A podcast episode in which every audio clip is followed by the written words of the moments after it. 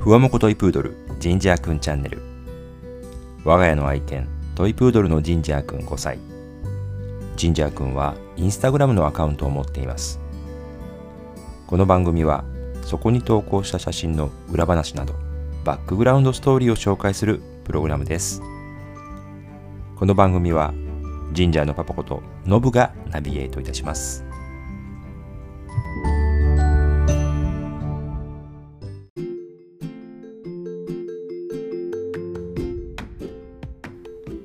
皆さんこんにちは。第17回目の配信となりました。いかがお過ごしでしょうか？え前回の配信5月9日から、まあ、少し2週間ほどですね、え時間が経っておりますが、えー、その間にですね神社もトリミングに行ったりですとかあと狂犬病の注射そして飲みダニのですね、え薬を処方してもらったりということで、まあ、例年5月にはまこういう行事がいろいろあるんですけれども、えー、それをこなしたりということで、まあ、引き続き元気に暮らしております。今日もですね、早速このコーナーからいきたいと思います。今日のジンジャーくん。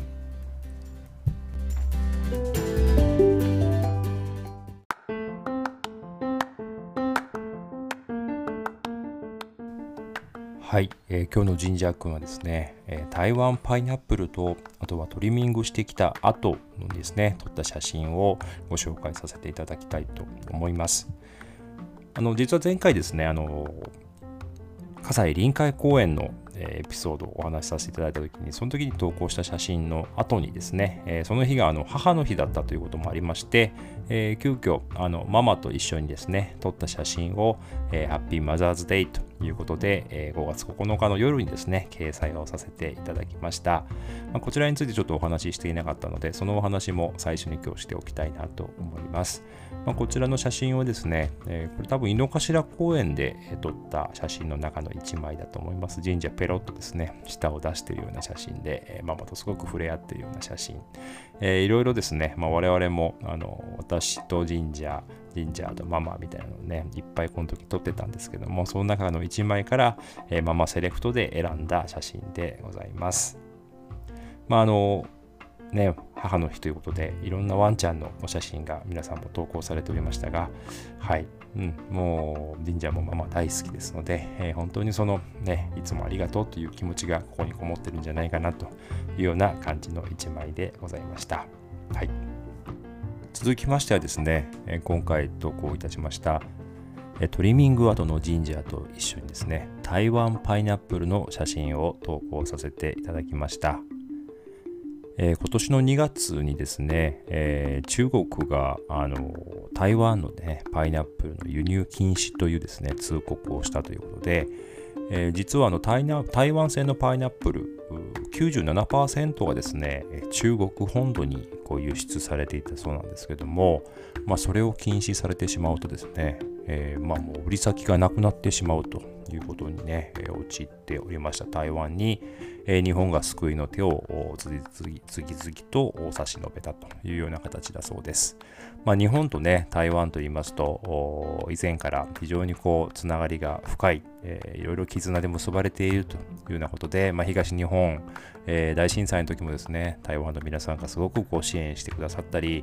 えー、その後、まあ、中国のね、えー、その前か、台湾であった地震の時にはですね、日本からもいろいろ支援をしたりというようなことで、えー、非常に、えーね、いい関係が築けているところでありますので、まあ、今回も日本の企業、まあ、特にこう最初声優さんとかね、えー、があの買いますということで、え、仕入れたみたいなんですけども、まあ、それがどんどんどんどんこう広がっていって、え、大手スーパー、それからまあ地場のスーパーなんかもですね、取り扱いを始めたということでございます。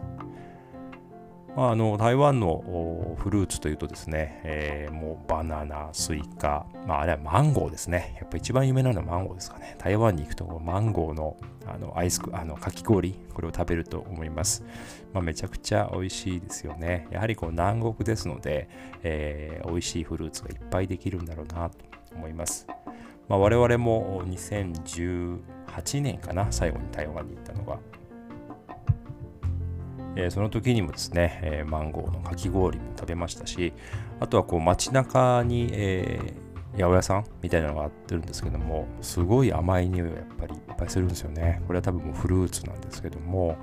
えー、そういったところでもですね、あの台湾また行きたいですね。美味しい、まあ、ドラゴンフルーツとかもね、ありますし、あとはライチとかね、えー、まあ、見たことないようなフルーツも中にはね、こうありますけども、あとパパイヤ、パパイヤなんかもですね、こう切られて、えー、普通にこうね、売られていましたし、パパイヤジュース、それからパッションフルーツ、美味しそうですね。こんなのもいろいろ、え台湾にはございます。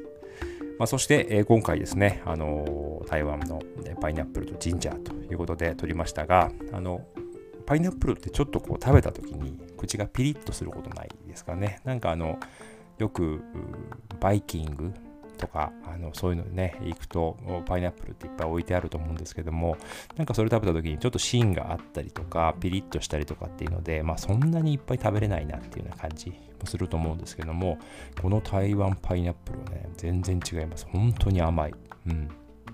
えー、甘いのでですね、ジンジャーももうすぐそういう匂いを察しますので、えー、切ってる時からもう何か甘いものがあるなっていうのをですね、察しましたし、まあ、ジンジャーも少し食べたんですけども、えー、その後もこう量が多いので、え、2日3日に分けて我々も食べた時にですね、冷蔵庫から出てきた瞬間にもう気づくと。いうような形で、えー、もう神社も大好きなあフルーツの一つになりました。多分今回パイナップル初めて食べたんだと思いますね。はい。まあ、そのやっぱちょっとピリピリ感みたいなのがやっぱ我々も思ってたので、ちょっとあんまり犬にあげるのは良くないのかなと思ってたんですけども、まあ、この台湾パイナップルは本当、なんかその概念がちょっと変わりました。はい。まあ、少しですね、そのフィリピン製のドールのパイナップルとかだとなんか298円ぐらいでスーパーで売られてますけども、それに比べると少しちょっと高め、500円ちょっとするようなね、値段はするんですけども、それでも、えー、食べる価値は十分にあるかなと思います。まあ、売りとしてはこう芯まで美味しい酸っぱさ少なめって書いてありましたけども、まあ、全然酸っぱさはなくてですね、えー、今まで2回食べてるんですけども1つ目のやつはですね、まあ、ちょっと買ってきてから1週間ぐらいこう家に、えー、置いてたらですね、まあ、少しかなり、えー熟したということもあって若干ココナッツみたいなね雰囲気の味がして、えーまあ、それもまたそれで美味しかったんですけども、えー、2回目のやつはそこまであのおかずにですね買ってきてから23日で食べたら本当にもう甘くて美味しかったです、えー、ぜひ皆さんもですね、えー、お近くのスーパーで台湾パイナップル見つけたら一度お試しいただきたいなと思います。今日はそんな台湾パイナップルとジンジャーのお話をさせていただきました